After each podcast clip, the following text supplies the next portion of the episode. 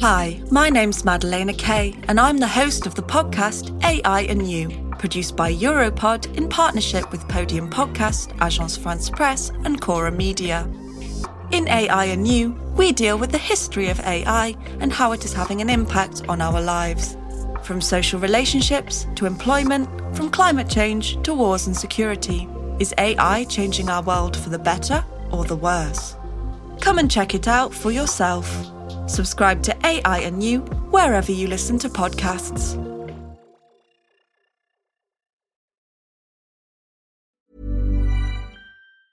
Ryan Reynolds here from Mint Mobile.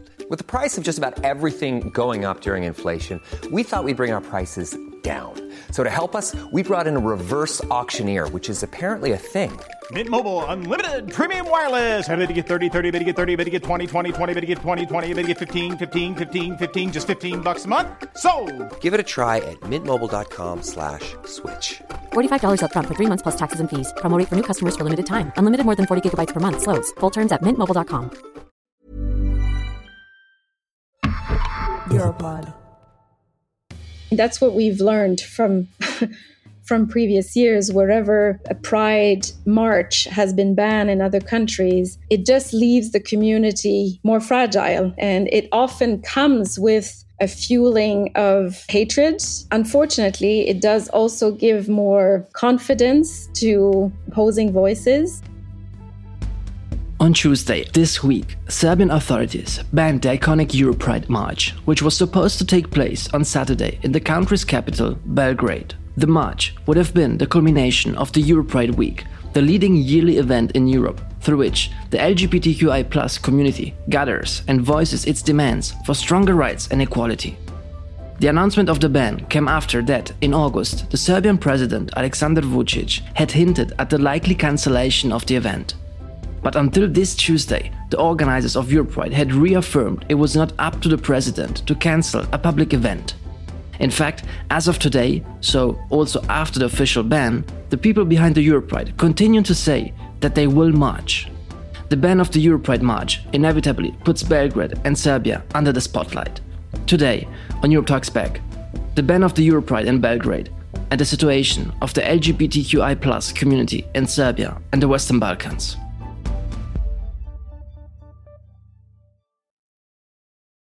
We'll be right back.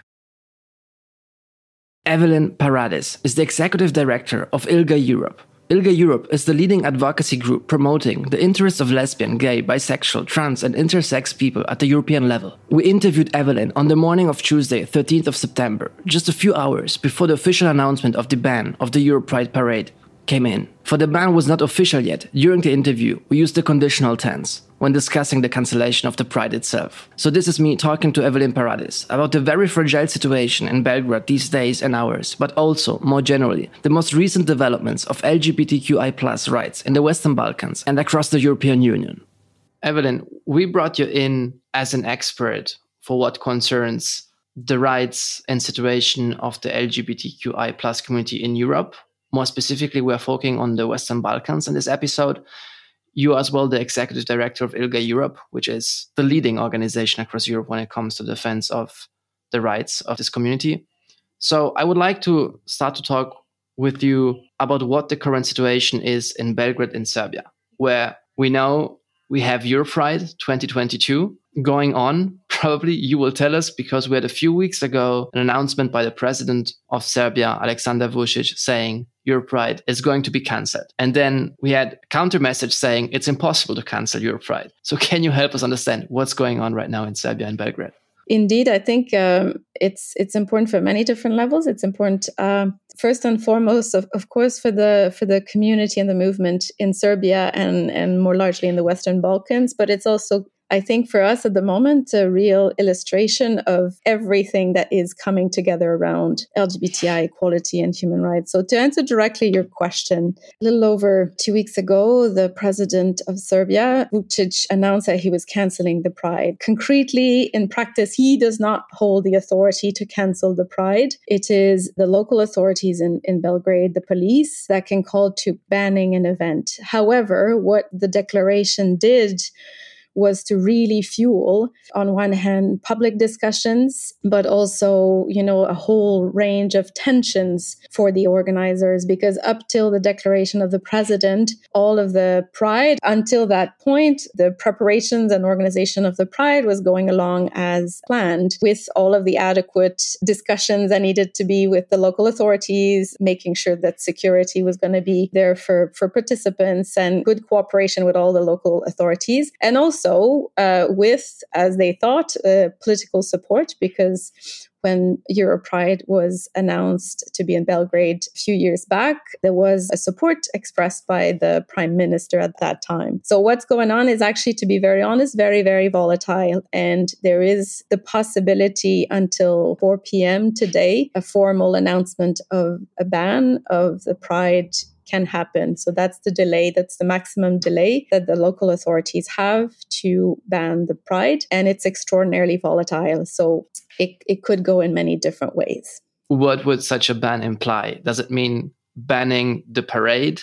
Does it mean banning also smaller case event which are taking place i guess privately in many places. It's banning the march. As you can imagine for prides it's normally like this in, in most cities but even more so when it's it's the euro pride. So there's a, quite a number of, of events that are organized and though there's a human rights conference social cultural events uh, smaller meetings and that is all going ahead. What is at stake here is the ability to march as has been announced and planned on saturday on on the 17th of September in the afternoon. This, you know, banning the possibility. So, so if people are marching, they would be marching without the permission of the local authorities, which also then can have serious implications in terms of protection, the protection received by the police and public law enforcement. But of course, that is the crucial piece of a pride. It, it's always been the core of pride events is the ability to march, to be visible visible in the public space. That's where it comes. It comes from all of the movements dating back to Stonewall movements back in the late 60s and early 70s of the community saying we are claiming our public space. So banning the possibility to be in that public space is the core for everybody, including for those who want to ban visibility for LGBTI people.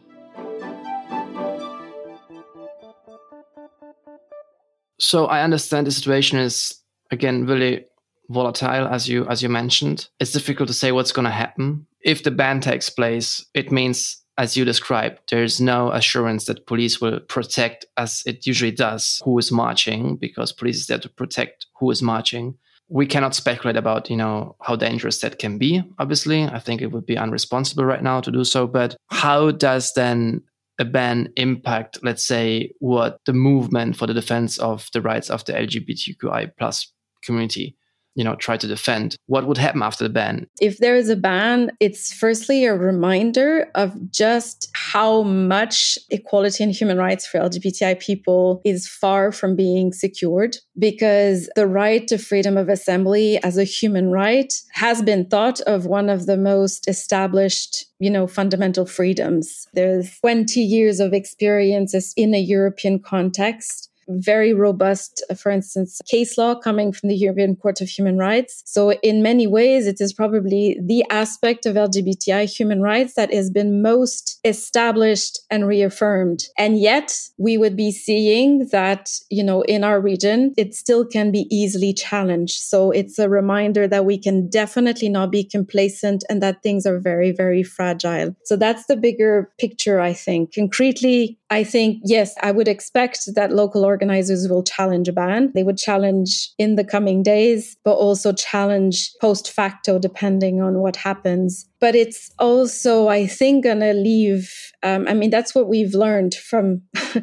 from previous years, wherever a pride march has been banned in other countries, it just leaves the community more fragile. And it often comes with a fueling of hatred. Unfortunately, it does also give more confidence to opposing voices. These are all the reasons why us at Europe, but many, many of our partners, and the, starting with the local organizers, but many other voices, we've been really mobilizing governments and institutions in Europe for the past two weeks to say we all have to really stand strong on this right and cannot allow a country like Serbia, which is, you know, right next door to the EU and also has aspirations to join the European Union. We cannot allow this to go through because it will be a step backwards and not just a step backwards politically and legally, as I explained, but it will be definitely have a chances are it will definitely have a negative impact for people in Serbia. Let's zoom out a bit from right now what is happening in Belgrade, Serbia this week, the week of the Europride. We know that a few days ago, there's been also a huge march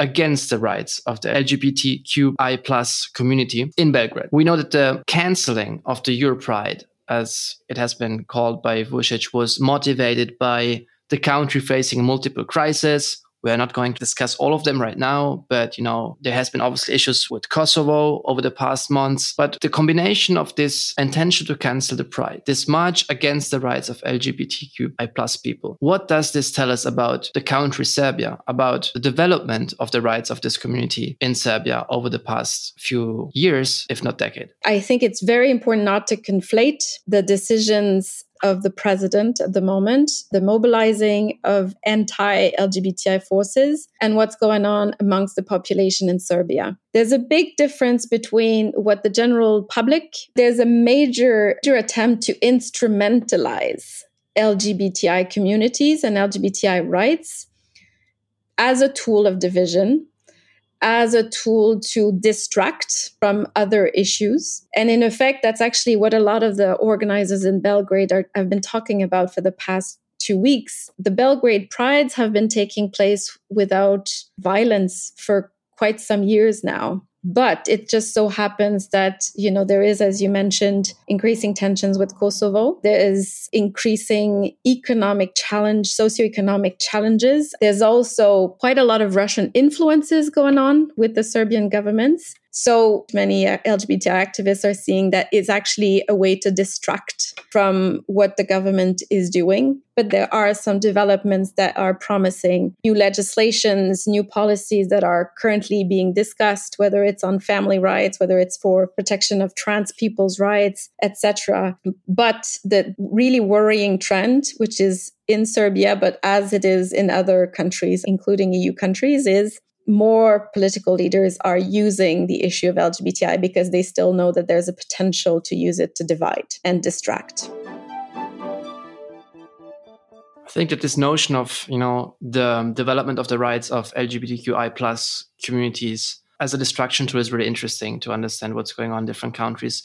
Could you help our audience understand also what have been the improvements therefore in Serbia? Because you pointed to them right now, saying that there has been progress going on in the country there's a, a, lot of promising processes, as I will say. So, you know, I know there's been a, a, draft law on partnership that has been discussed and debated in recent years, just as a law on uh, gender recognition that would go a long way in terms of protecting trans people. You know, action plans, which, you know, always don't seem as important for many people, but we actually, from a government commitment point of view, matter in terms of, you know, people committing to, to working on the issues. So those are all in the works. Serbia is not quite uh, to name another country from the region that has actually, you know, moved forward when it comes to legislation policy. So Montenegro has made quite a number of significant steps in recent years, including the adoption of marriage, but also on, on other issues. So it's not quite there. Montenegro is a little bit of a front runner for countries in that part of, of Europe. But the fact that these potential legislation, potential laws are in the works is already a step forward.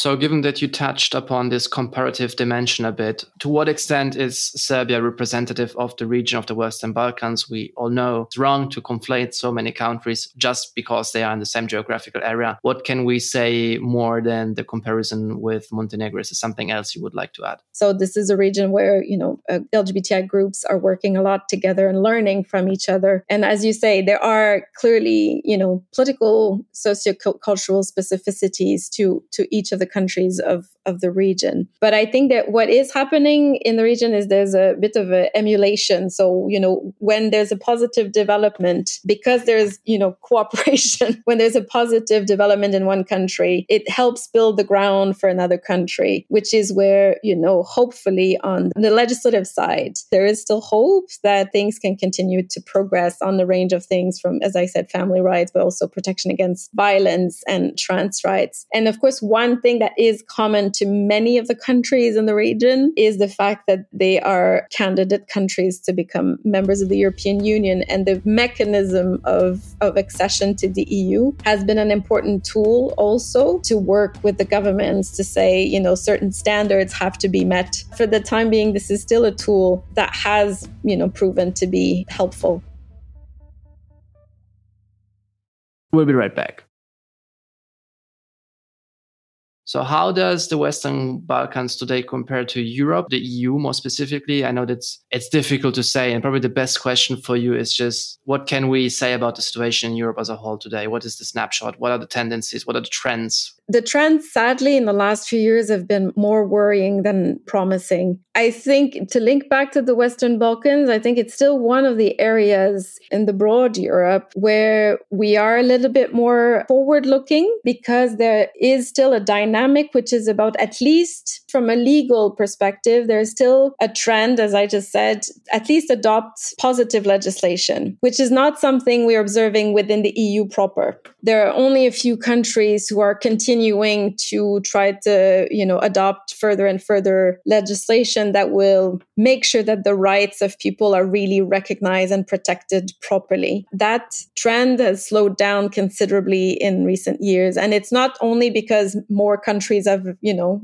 a good legislation overall, it's because there's less of a will and it's becoming more complicated. And the other trend I would say is what I named earlier is that there's increasing polarization around LGBTI rights a lot due to how it's being instrumentalized by political leaders, but also how it's being fueled by many opposition groups. And this is where it becomes highly geopolitical because a lot of those groups are fueled by, you know, Russian groups. So there is a big instrumentalization. And because it's so polarized, it's also what we're observing in many countries, including Western countries where we thought, you know, things were really going quite well. It is having an impact on the daily lives of people because we're going back to having more violence. We're going back to having more hatred, both online and on the streets. Does this also have something to do with the resurgence of, let's say, rather right wing governments and far right movements, or is it not linked politically necessary to, to, to this trend? It's not necessarily linked to more far right governments, especially in Western and, and Northern, like Nordic countries. Most of the far right groups, if I think of countries like um, France or, you know, Sweden or the UK, their rhetoric is not necessarily anti LGBT. I should say it's not anti LGB. Where there is a conflation in, in more Western and Nordic countries is around trans rights. So that is very specifically very problematic and worrying and increasingly really damaging for trans communities. So there is an anti trans movement that is becoming more present amongst those political leaders. But we can tie it in most countries, whether we're talking Western Europe or Eastern Europe, we're, we're, we can tie it to really opposition groups, social movement groups that are fueled from just general conservative trends, both tied to the US far right and Russia. We have analyzed the situation in Belgrade, in Serbia, really fragile, volatile this week. We have talked about how this speaks volumes about the general situation in Serbia, probably where we have political instrumentalization, which needs not to be conflated with uh, opposition in terms of views of societies at large. We have talked about the Western Balkans and the comparison with the EU. I would like to move back to close the interview to Western Balkans and to what is going on in Serbia right now in terms of future developments. You said that it's more promising what's going on in the Western Balkans because I got the feeling somehow from what you said that there is this feeling of progress, nevertheless, of moving forward with all the challenges, etc and not necessarily talking about the backlash, which is, you know, bringing back after we have consolidated something. So it feels a bit like there is this challenge, there's this struggle, but it's nevertheless a struggle which has a tendency to move forward somehow. So how do you see the next months and years to come? Maybe let's start from Serbia and then if you want to enlarge on the Western Balkans. What I named as where there is positive dynamic a lot of it comes also from a sense that that is where serbia and other countries need to go as you know part of the you know european family so to speak. But i think how the eu will behave in the coming days and around the Euro Pride. Hopefully it goes ahead, but should there be a ban, how the EU will react is going to determine a lot of how what I was naming as, you know, positive dynamic continues or not because i think a lot of it rests especially from the, the lgbti civil society but also their allies a lot of it rests on the trust they have in the EU and European governments to be working with them and to be on their side. And, and when I mean on their side, it's not because it's an us and them, but it's on the side of human rights. And so, how the EU will react to what goes on in the coming days will determine if those positive trends that I mentioned continue in that direction or not, because I think it's going to be hugely significant in terms of geopolitical dynamics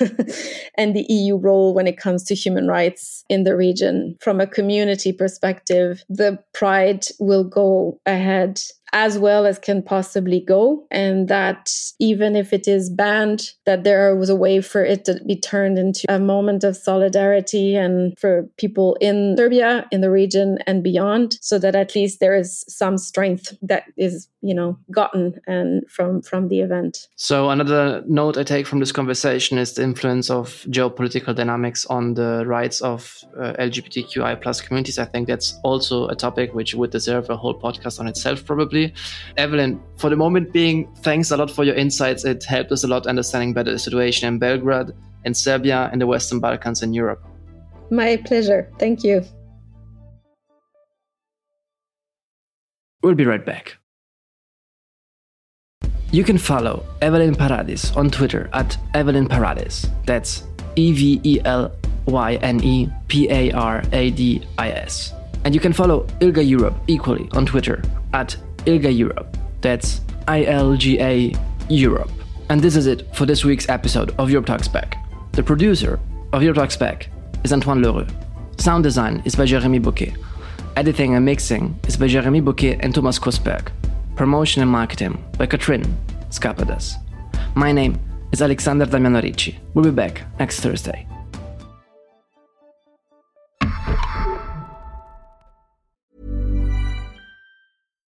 When you make decisions for your company, you look for the no brainers. And if you have a lot of mailing to do, stamps.com is the ultimate no brainer. It streamlines your processes to make your business more efficient, which makes you less busy.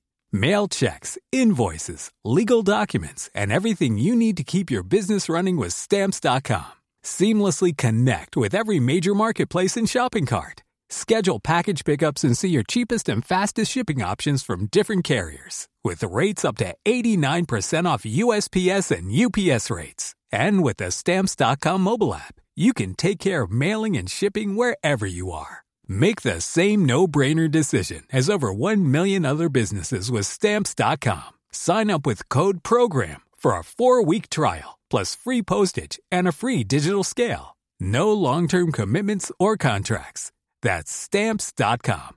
Code program.